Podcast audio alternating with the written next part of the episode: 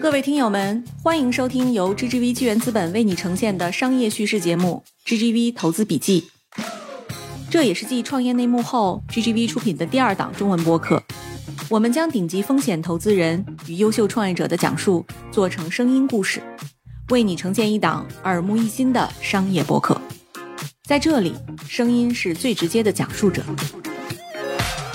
为行业带来变革的创新公司们。他们在成立之初要如何抓住风口呢？从生命科学到元宇宙，创业者们是怎样用科技改变我们的生活的？3D 打印是如何为我们提供了更营养便捷的食物，打破口味、健康与高效的不可能三角？而 XR 技术是如何让演唱会的隔空合唱与线上会议的虚拟背景成为可能的？除此之外，在这里你还可以听到作为顶级投资机构的掌舵人。他是如何应对生活中的未知数、面对焦虑的？而在这个瞬息万变的时代，又要如何过滤生活中的噪音，做出正确的决策？GGV 投资笔记，十二月二十日正式上线，每周二、周四播出，你不容错过。对于美家来说，我们肯定是要进入这个生命科学自动化这个行业，在这个行业里面，我们应该不会碰到天花板的问题。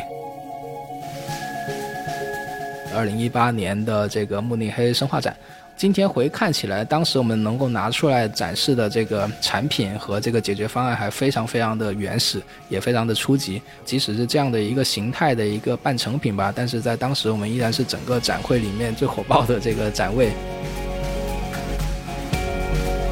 昆蒙实验室这个项目。那我们希望能够做一个整个行业自动化和智能化程度最高的这个中心实验室。基于这样的实验室，我们为客户提供新一代的这种 CRO 或者 CDMO 的这个服务业务上面，我们现在可以证明，就是我们的成本可以做到这个行业里面原本最低的成本，大概只有他们的三分之一。我们需要有一个备选。那以前呢，可能很多公司，包括美家也是，我们在考虑这个供应链策略的时候，是把量集中起来，然后用量去换更好的这个价格和更好的商务条件啊。但是我觉得在这样非常不确定性的一个大环境下面，一定的这种分散风险的这个做法，也有这个非常重要的这个战略意义。爱的听众朋友们，大家好，欢迎收听本期创业内幕，我是本期代班主持亮马桥小袁。本期节目，我们有幸请到了在生命科学领域勇闯无人区的美嘉科技创始人兼 CEO 黄于清先生 Daniel。哎，Hello，大家好，我是 Daniel。今天我们要聊的话题非常硬核，但和我们每个人的生活息息相关，那就是生命科学。Daniel 在2016年开始创业，就铆定了这个领域，也在短短的六年内完成了多轮融资。推出了多款产品，目前公司已有上千名员工。请 Daniel 介绍一下您自己和美嘉科技这家公司吧。大家好，我是 Daniel。然后我呢是零八年毕业于西安交通大学，然后学的背景是这个通信和自动化。那毕业之后呢，我就加入了一家做通用测试测量仪器的这个国内的公司，然后在那里认识了我的两个这个创业伙伴张岩和乔志信。然后在一六年的时候呢，我们就觉得说，在实验室，尤其在生命科学这个行业里面吧，就是很多的这些这个科学家和实验员，然后每天其实大量的这个时间都在做很重复的这个劳动。那我们就有一个很朴素的想法，能不能用汽车制造业和三 C 消费电子制造业里面很成熟的自动化啊，机器人和这个当时已经开始出现了这个 AI 的技术啊，然后应用到这个呃生命科学实验室这个场景里面去解放科学家的时间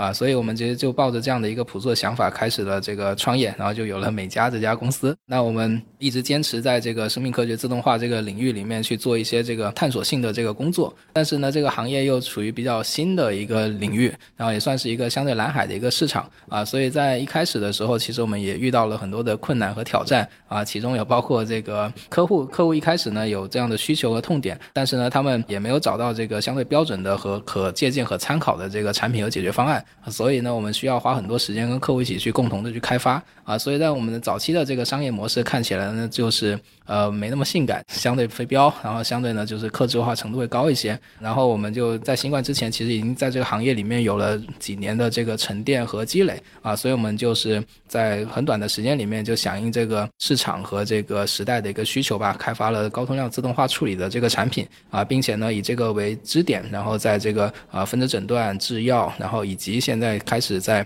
像半导体，然后新能源、新材料等等更广阔的领域在延展。到今天为止吧，我们是一一家已经超过一千个人，然后同时呢有差不多五百个专利的一个沉淀的，然后呃技术和创新驱动的一家公司。嗯，那美嘉科技这个名字是来自英文的这个 mega 吗？有什么寓意吗？我们是先取的英文名，对，然后 mega 呢，第一个呢有百万，然后有超级，还有进化的意思，对，所以我们是当时取了这样的一个英文名作为前缀。然后我们今天很多的这些那个我们自己的技术平台、我们的产品线、我们的很多的这个新的业务、新的延展的业务都以 Mega 作为这个前缀。嗯，其实生命科学这个命题对于我们普通人来说是比较遥远的。您能不能通俗的给我们解释一下这个？生命科学其实和大家的这个日常生活并不遥远。比如说现在大家都知道这个核酸检测啊，它其实是属于诊断这个行业。然后另外呢，就是这个很多的这个药物，其实它是来自于制药行业的这个产出。那那像制药行业，其实那个很多常见的药，其实是来自于仿制药这个行业，然后然后更多的其实是呃创新药，那解决的可能是一些比如说癌症或者说一些更复杂的这种疾病。那那所以呢，其实生命科学和大家的日常生活距离其实并不遥远。对。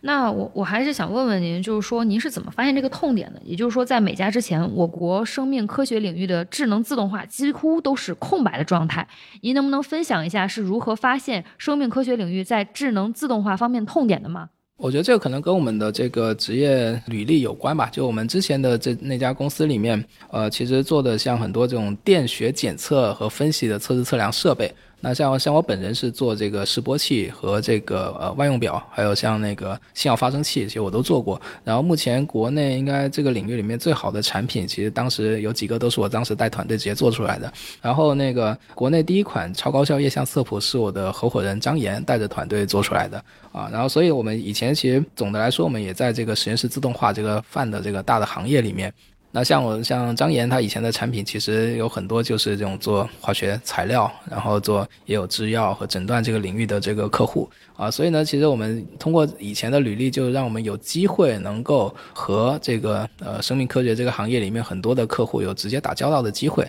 啊，然后呢。你看，现在全世界，我个人认为就是那个呃呃最现代化和最先进的这个实验室是美国的这个 Quest 的诊断啊，那他们的这个样品周转时间大概现在应该差不多在一百四十个小时啊，但是真正用于这个上机检测时间其实只有三分钟啊，然后其他的时间都是在做样品的流转、前处理跟后处理。我觉得这里面就是会有巨大的可以去提升的这个空间啊，那提升的方式肯定不是说我去堆更多的人，或者说我去招。更专业的人，我想，我想一定是和其他的制造业行业同样的这个发展的逻辑，就是通过更高效的生产力工具啊，来去解决这里面的效率问题。但这样的一个痛点跟需求吧，就是在啊一六年之前，我们就有比较深刻的这个体会啊，所以我们就当时决定以这样的一个点作为这个创业。嗯，其实您进行了一个比较大的跨界，就是跨界到这个生命科学，也是之前您没有这个涉足的这个领域。您遇到过哪些比较艰难的挑战吗？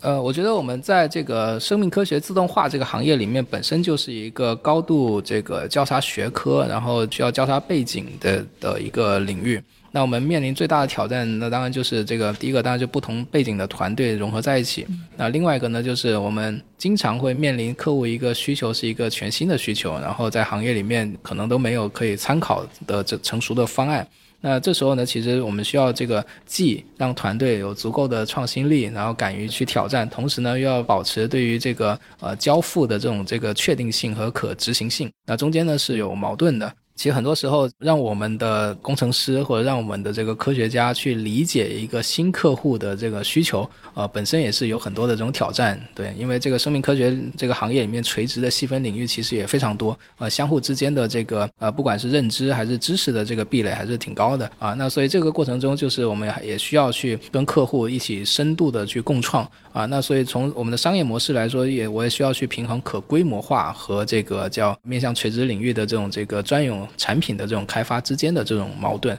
但我觉得呢，是可能生命科学这个行业本身的特点就是小批量多品种，我们都是需要去这个呃面对不同的这种细分领域去持续不断的开发很多新的产品。那背后其实是需要一个成体系化的一个呃技术架构啊。我觉得这个呢是我们公司过往几年做的一个最有价值和最宝贵的一个沉淀啊。那所以呢，就是我觉得商业模式或者说面向这个呃市场时候的这种挑战啊，当我们把它这个呃想清楚，那可能把它转换。成这个可随着时间可以沉淀下来的这个资产，那它其实就会构成我们的这个竞争优势。嗯，您创立公司不久之后，就赶上了中国机器人企业的快速融资阶段。您当时认为自己创业时预判到这个趋势了吗？说实话是没有的，因为当时我们创业的时候，更多的是说，呃，看到了这样的一个相对蓝海的市场，然后抱着一个比较朴素的想法开始创业。然后一开始的时候，其实我们在和同行业、同赛道里面的其他公司比起来，我们并不占任何的优势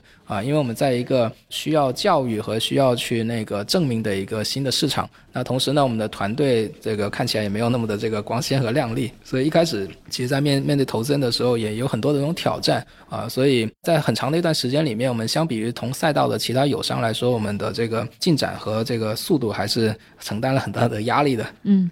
那您能举个例子介绍一下美家能帮助客户解决哪些问题吗？又是如何为客户提供解决方案的呢？这里可以举的例子非常多啊。然后比如说在核酸检测这个场景里面，那在核酸检测的这个实验室里面，其实是一个非常密集型的这个重复劳动的一个场景。然后我们的实验员其实每天需要重复，比如说在开盖、提取，然后体系构建，可能要重复几千遍。然后那个同时呢，因为它是一个传染病检测，它有一定的这个危险性啊，所以这个场景今天看起来是一个这个天然的，就是应该用自动化和机器人去提高效率，或者说把这个实验员从这种危险的重复劳动中解放出来的一个场景。所以我们也是很短的时间里面，具体来说就是从立项到交付第一台样机只用了二十五天的时间啊，然后就开发出了样品前处理的这个产品。基于此呢，我们在这个分子诊断这个行业里面也这个啊迅速建立了自己的品牌。新冠检测中，美家解决的具体是哪个环节的自动化？在新冠检测里面，我们主要解决两大块的这个需求吧。第一个呢，其实是样品的这个前处理，尤其是在这个管式的这种咽拭子管，然后送到实验室，然后从它的开盖到提取到转移到深孔板。那这个其实是分杯，那这个呢是整个检测流程中第一个是最繁复，然后第二个呢也是最有危险性的一段工作，对。然后第二个呢，其实我们也提供就是从样本进到最终出检测报告全流程的这个自动化啊，所以其实我们是能够提供单点的自动化，也能提供全流程的自动化。这个全流程自动化大概需要耗时多久呢？哦，我们从样样本进到这个第一份报告出大概是。一个小时之内吧，四十分钟左右，这么快就出了，感觉非常好用的样子，非常适合这个北京人民。如果要去，因为我们要做七十二小时的核酸，就是三天就要做一次。然后像我这种，有时候突然发现第三天的时候发现自己没做，这就很尴尬，第二天上不了班了。所以我就没有办法，必须得当天晚上去找到一个非常就远的一个机构，因为像二十四小时这个核酸确实。它的点儿不是非常的这个密集，你可能要去医院，所以我就要二十四小时的那种核酸点就要去到医院，开车去到医院，然后做了之后第二天才能上班。对，其其实现在制约整个这个呃流程时间最大的瓶颈是在从采样点到中心实验室之间的这个这个时间，对，啊，样本的流转。嗯，那每家的新冠自动化检测设备的使用量有多大呢？我们现在这个装机量已经将近一千台吧，累计呢服务了超过两亿次的这个核酸检测的这个数量。我这里有一个比较尖锐的问题，就是说核酸检测的市场需求量这个波动很大，它可能会随着疫情的爆发和传播而变化，非常难以预测。美嘉科技是怎么跟上如此混乱的市场环境的呢？我觉得这是一个非常好的问题，然后我觉得要从两个方面来回答吧，就是呃，确实这是一个全新的一个市场，然后呢，这个需求其实也非常的新，在在我们开始进入这个市场之前，其实整个行业都没有可借鉴、可参考的这个呃解决方案，所以当时我觉得这是一个很创新的一个工作啊，但是我们能够在非常短的时间里面能够。把这样的这个产品开发出来，是因为得益于我们在这个行业里面的积累，然后以及我们沉淀下来的这个成体系化的这个技术平台和产品的这个平台。那从这个行业未来的长期发展的前景来看呢，就是呃，我认为新冠检测其实它背后是是一个叫传染病检测的一个大的市场啊。那这个市场在不管是罗氏还是这个雅培这些这个医疗器械的头部公司，也都这个非常看好这个行业的长期的这个呃发展啊。所以呢，就是看似我们是在为新冠的核酸检测这样的一个细分市场在做这个产品，那其实我们更看重的是一个分子诊断在传染病检测这个领域了的一个。呃，长期的一个市场机会。嗯，我听说疫情期间，您为了维持每家供应链的稳定，在苏南和华南两头跑。您能分享一下应对供应链危机时的故事和策略吗？呃，确实，今年上半年因为华东这边的这个抗疫，然后封城。然后我们很多的这个供应商呢，都是在太仓啊，在这个昆山。我们一方面我们自己生产的产品运不出去，啊，另外一个呢，就是我们所需要的这些这个原材料也运不到我们的这个厂内啊。所以当时呢，就是那个协调很多的这个地方领导吧，当时我觉得也得到了这个政府非常大的这个支持，帮我们想办法去解决我们的这个物流的问题。那同时呢，就是呃，我们也感受到了这个。华东跟华南，我们在苏州和深圳有两个工厂，其实带来的这个好处，那就是当我们的整个苏州工厂面临比较大的困难的时候，我们的这个深圳这边的这个工厂快速承担起了这个交付的这个重任。然后，所以呢，这个其实给给了我一个非常大的一个启示，就是呃，我们需要有一个备选。那以前呢，可能很多公司，包括美家也是，我们在考虑这个供应链策略的时候，是把量集中起来，然后用量去换更好的这个价格和更好的商务条件啊。但是我觉得在这样一个非常不确定性的一个大环境下面，一定的这种分散风险的这个做法，也有这个非常重要的这个战略意义。嗯，那未来等新冠疫情结束后，美家会怎样调整核酸检测相关的生产线和技术人员呢？其实新冠检测的这个团队已经在开发新的领域的这个产品，主要呢是在分子诊断这个行业，在未来的这个像肿瘤早筛，然后这个。呃，新的这种基因型鉴定，在在农业和在其他行业的这种应用，然后再有一个呢，就是我们也非常看好这样在临床质谱这样的一个新的检测技术，在这个检测行业的这种应用。那它大量的这种样品的前处理跟后处理也需要很多自动化的产品跟解决方案。那我们的这个技术和过往的沉淀是能够比较快速和平滑的这个转移到新的这个领域里面的啊，所以我们的团队其实已经在为这种新的这个产品在奋斗了。嗯，我其实很好奇关于这个鲲鹏实验室，嗯，当时为什么会建立这样一个实验室？这个实验室主要是用于做什么的？包括它未来可能会帮助咱们这边有哪些场景？其实我们在服务客户的过程中呢，就是我们服务的都是大 B 客户，然后我们的这个客户的他的整个业务流程还是比较长的。呃，往往客户呢，他是那个想希望通过自动化的方式来解决他一些那个整个工艺流程里面的这个瓶颈点，然后解决一个之后，然后再看下一个。这个其实就像一个木桶一样，它往往是通过先解决最短的那块板，啊，通过自动化方式把这个板补长了之后，再去解决下一个。但是我们就发现呢，其实，呃，真正有意义或者说最有突破性的这个工作，其实是应该一上来就做一个完整的自动化。这样的话呢，就是能够带来这种变革性的这种效率的提升啊。所以我们在一八年年底的时候，我们就内部立项了这个鲲鹏实验室这个项目。那我们希望能够做一个整个行业自动化和智能化程度最高的这个中心实验室。然后基于这样的实验室，我们为客户提供呃新一代的这种。呃，CRO 或者 CDMO 的这个服务啊，那目前呢，我们已经把这个商业闭环基本跑通了，然后我们接下来也会推出若干个这个新的这种形态的这种服务，然后我们现在呃，在一些这个业务上面，我们现在可以证明，就是我们的成本可以做到这个行业里面。原本最低的成本大概只有他们的三分之一，我觉得这个其实就证明了这个呃自动化在这个领域里面可以带来这种变革性的这种效率的提升啊，那它为未来这个进一步的这个商业化其实奠定了非常好的基础。嗯，您刚刚提到了一个成本的优势，那相比其他自动化高的这个实验室，鲲鹏有什么技术优势呢？其实我们做的这个工作，它需要把 science 和这个自动化去做非常多的这个结合。我们从不管是从基因编辑，还是从这个抗体的定向进化，还有像那个药物筛选啊，以及类器官的培养啊，其实这本身呢都是需要从通过自动化的手段去提高整个实验流程的这个效率，以及其实很多的原有的这种这个实验方法是为手工实验去设计的啊，我们需要对它进行一个重塑和重新设计。这背后有很多的这些那个 science。的东西的沉淀。您认为生命科学智能自动化的市场空间有多大呢？创业以来有没有感受到这个赛道热度的变化呢？目前行业里面有很多人在聊这个话题，我能看到呢是说。大家都认为这是一个千亿级的市场。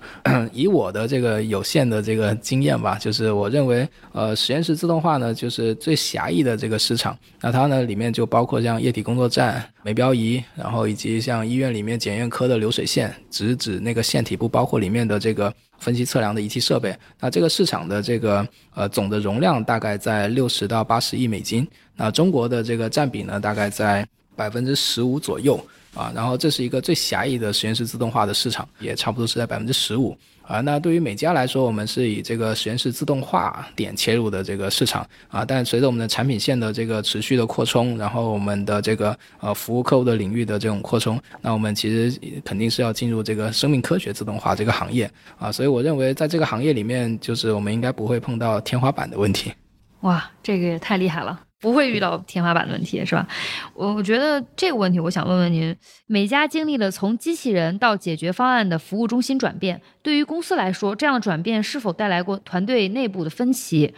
嗯，有没有进行比较大的布局调整呢？对的，我觉得整个美家的发展应该可以分成三个大的阶段吧。从一六年成立到一九年的年中的时候，我们应该是叫美家的一点零。那当时我们目标是希望能够研发一个呃又便宜。然后又好用又智能的一个机器人，然后把它嵌入到全世界所有的实验室里面。在一九年的时候，我们就发现，其实这个行业客户要的并不是机器人本体，要的是一个完整的解决方案啊。就像很多时候我们那个并不是要买一把锤子，而是说呃想把钉子砸到墙里面。所以在这个行业里面，大家要的是解决方案。比如说那个对于我的很重要的一个客户，也是我的股东，那他们要的是每天稳定的帮他拧开十万个瓶盖啊。所以呢，就是。在一九年的时候，我们就坚定的对自己做了一个转型，从一个文体的一个研发厂家变成一个解决方案的一个供应商。那这个呢，其实对团队来说也是确实面临巨大的这个挑战，因为做这两个事情的这个背后的这个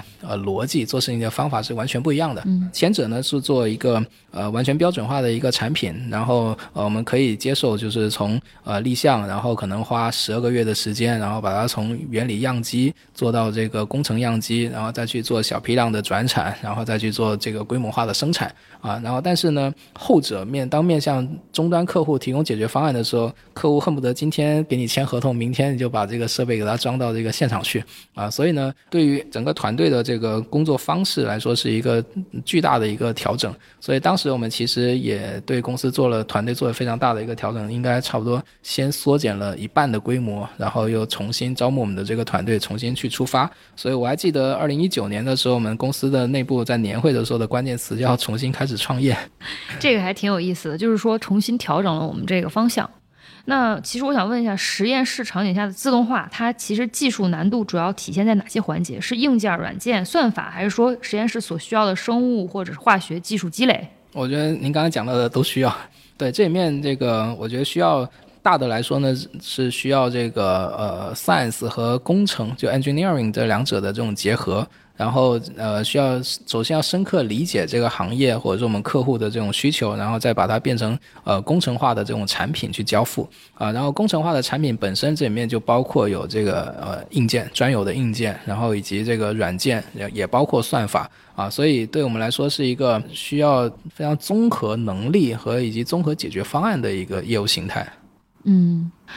我还想问一个问题，因为您曾经说过，这个量子计算可能是未来对生命科学影响最大的技术突破。那您能解释解释具体的这个原因吗？对于美嘉来说，量子计算能带来什么可能性呢？呃，首先我觉得那个美嘉我们现在还不具备去做量子计算的这个能力，但我觉得就是假如说看这个行业的这个长期发展，因为生命科学它会从一个实验科学向数据驱动的这个学科发展，而且这里面需要海量的这种数据，那它需要对于算力的这种这个要求以及对数据处理的这个要求是非常高的。那比如说我们现在的这个呃人类已知的这个化学反应的空间大概在十的十次方吧，但是在分子量五百以内的这个呃分子空间，其实有化学活性的，有生物活性的，基本上是在十的六十次方。那中间现在还有一个巨大的一个 gap 啊，那这个呢，我觉得靠现有的这个科技手段，其实想要快速的去扩展这个呃覆盖的这个空间，是呃面临非常大的这个挑战和技术难度的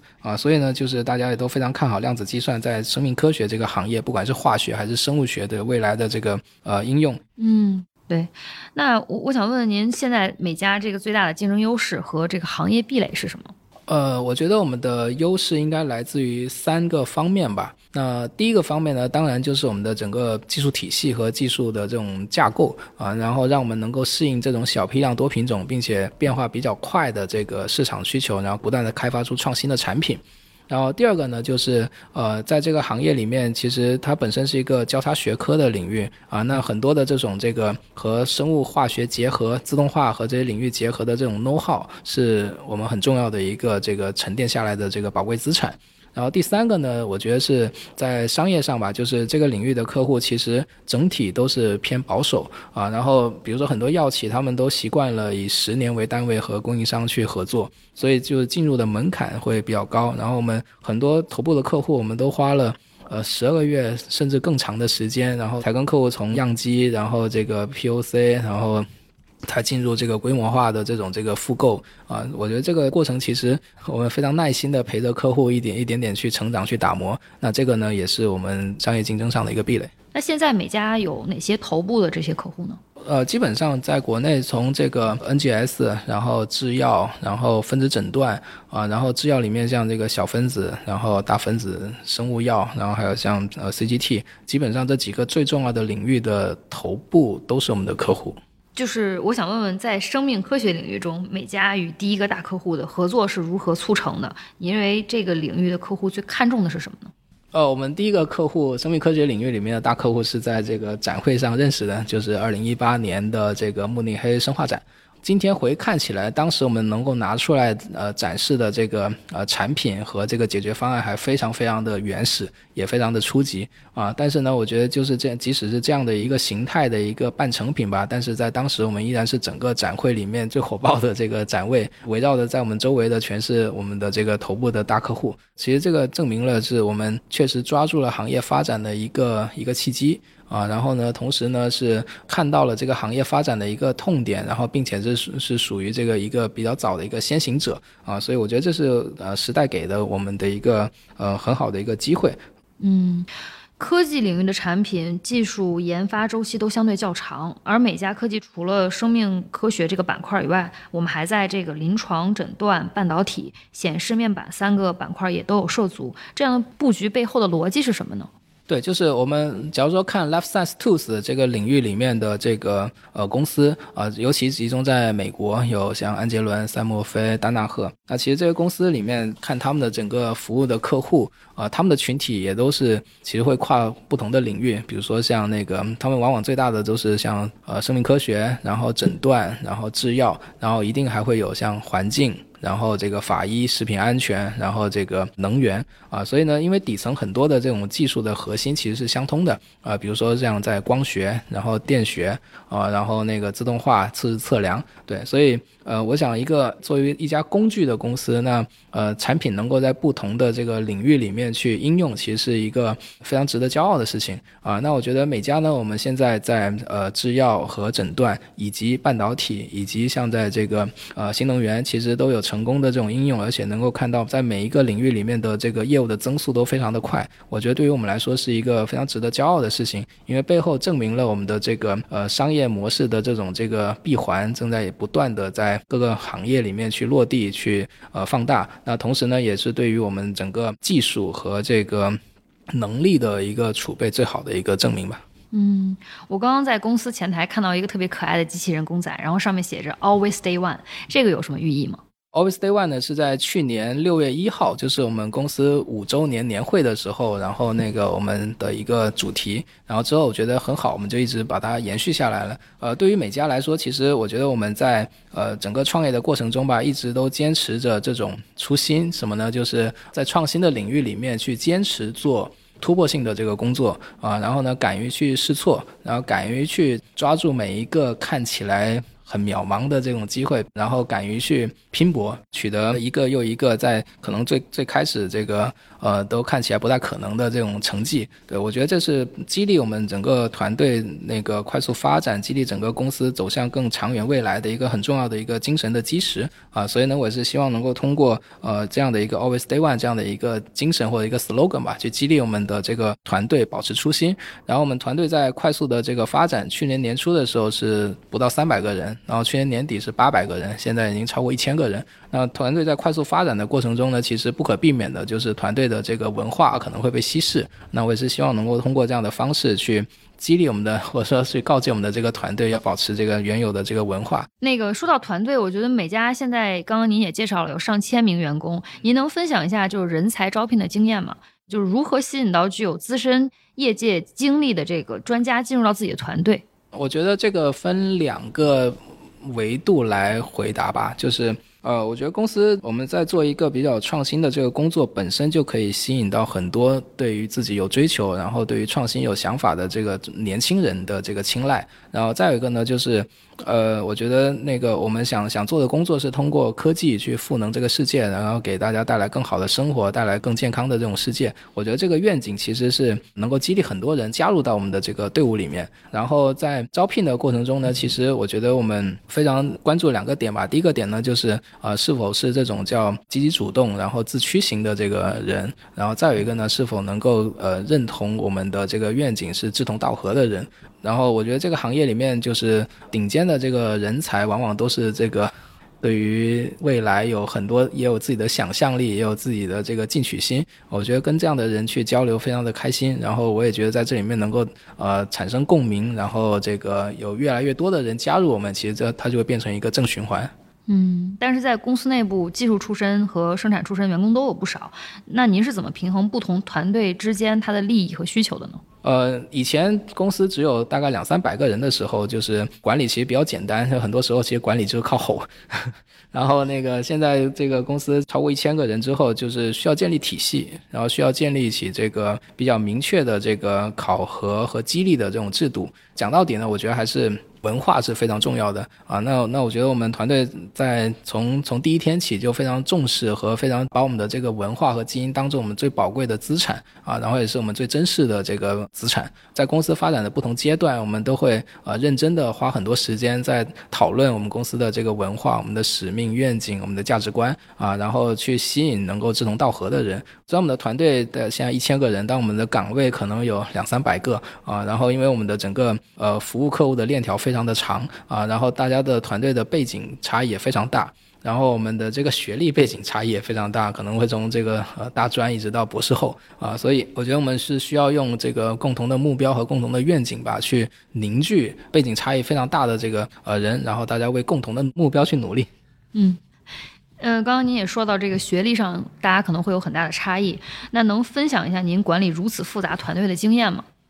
呃，说实话，我觉得在如何管理一家一千人的公司，我觉得我们团队做的还不够好啊。我们也在也在不停的在学习和成长啊。然后，其实，在从一百个人到一千个人成长的过程中，我觉得会面临非常多的这种挑战啊。就是因为我们需要在这个过程中，随着业务的快速发展，然后一边跑一边去建体系，然后一边去这个呃建立很多的这种流程啊。那这个这个过程中，其实是需要很多人的这个共同的努力。那这个过程其实也是重塑文化的一个过程。那尤其我现在其实我们在思考未来，呃，要以国际化和全球化做我们下一步发展的这个非常重要的这个战略呃目标。那在下一步的发展中，呃，同样也会面临巨大的这种文化的这个延续性，然后也会面临这个是不是在一定程度上需要重塑文化的一个过程啊。所以，所以我觉得这里面。我能够分享的一个过程就是呃核心团队的这个团结和这个对于文化的这个呃坚定和坚守，我觉得是最重要的一个点吧。嗯，您刚反复强调文化，嗯，您之前说过特别欣赏这个华为的组织模式，呃，那您认为美家的组织体系和华为有什么相似之处？您是不是比较崇尚狼性文化？呃，对我非常崇尚狼性文化。然后那个，呃，对，因为我们公司的这个几个核心的业务流程吧，就是从前面的营销到产品的研发，然后以及这个呃售后的这个响应的流程，其实都是呃向华为在学习啊。然后我觉得华为的这个提取出来的这些流程和美家的这个商业模式，其实有很多。契合的地方，就是因为我们都是在一个呃智力密集型的一个行业里面啊，那我们需要的是大量的这种这个跨背景，然后那个呃跨岗位，然后需要跨很多部门的这些那个团队共同协作，去完成一个共同的一个项目，或者面不管是面向客户还是面向这个研发啊，所以呢，就是那同时呢，我们的这个人力资源又是非常有限的，就也是非常宝贵的啊，所以就是呃，我觉得华为的这种这个所谓的 IPD 这种集成产品开发的这种模式和这个从线索到这个呃回款的整个管理模式，呃，经过了这个大量的这个商业实践，然后并且在很多公司也都有成功的这个落地和应用，我觉得它是汇聚了很多这种顶尖的这种智慧。那我们自己从原先的这个呃比较无序的这种这个管理过程中，然后呃通过这个用这样的这种流程和这种体系去呃重塑我们的整个体系，我觉得取得了很好的这个进展。对，所以呢，我觉得我们。也是在秉持着像像这个学习先进的这种方式，然后在不断的调整和优化自己。呃，刚刚您提到这个出海，美家目前在波士顿、剑桥、新加坡、日本等地也开设了研发中心。您是如何布局海外业务的呢？将重点关注哪些区域的海外市场？首先，生命科学这个行业其实最主流的市场还是在海外，因为中国其实在整个市场里面的占比就是大概在百分之十五到百分之十六之间啊。然后不管是仪器设备还是这个服务，那海外呢都是最重要的一个战场。然后，并且呢，我觉得美家是一个立志于能够在更广泛的市场里面去为客户创造价值，给客户带来这个呃价值的公司。所以，我们呃一定是希望自己能够在这个呃全球的范围里面去服务客户，去证明自己。呃，所以我们其实是在今年吧，就是以新加坡作为我们的这个国际总部，然后呃日本，然后这个呃美国和这个英国，我们都设立了我们的这个新的分支机构。啊，然后所以呢，我们会以这四个地方作为支点，开展我们的这个全球化的这种业务。啊，当然，在这个中美竞争的这个大的格局下面，这个呃逆势做这种全球化，肯定会面临很多的这种挑战和这个困难啊。但是我觉得，呃，在这个过程中，其实迎迎难而上吧，也就跟我们当初这个进入生命科学自动化这样一个蓝海市场一样，我觉得迎难而上，然后没解决的一个问题，其实都是会转化和沉淀下来，变成公司的资产。嗯。下面我想问问您，这是我们一个惯例的问题，就是说想问问您推荐的一本书，或者是一个剧，或者是一部电影。OK，我个人其实非常喜欢《大秦帝国》。大秦帝国，呃，是是一个电视剧吗？呃，我我把书看了，然后同时也把把那个电视剧也看了。哦，为为什么会推荐这本书呢？因为这个秦国呢，是从一个边陲小国，然后通过励精图治吧，然后商鞅变法，一点点成长起来，变成一个超级大国。然后呢，又在非常复杂的一个这个竞争格局里面，最终能够一统天下。同时呢，在春秋的时候，又是百家齐放，这个文化非常多元化。我觉得。其实，在我看来，有很多的可以借鉴和学习的地方，所以我本人呢，也从这个大秦帝国的这个书和这个电视剧里面获益匪浅。我们之前 G V 欧米伽有一个老师请过来，他就会说，他说他非常推荐大家去读这个《资治通鉴》啊，因为他说读完这本书对你的企业发展会有非常大的帮助，也是非常有意思。还有一个问题就是想问问您，咱们现在还招人吗？呃，我们我们肯定在持续的在招人，而且我们对于这个呃优秀人才其实非常渴望的啊。然后我们团队的这个整个背景其实来源还是挺多元化的，有这个工程的背景，那当然比如说像通信，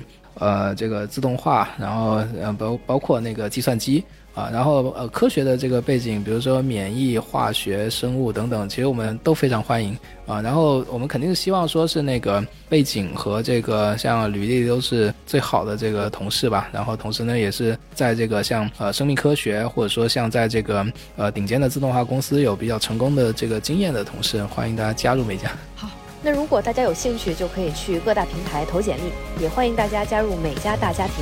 本期节目就到此结束啦，我们下期再见。哦，对了，下期丽丽姐就回来了，拜拜。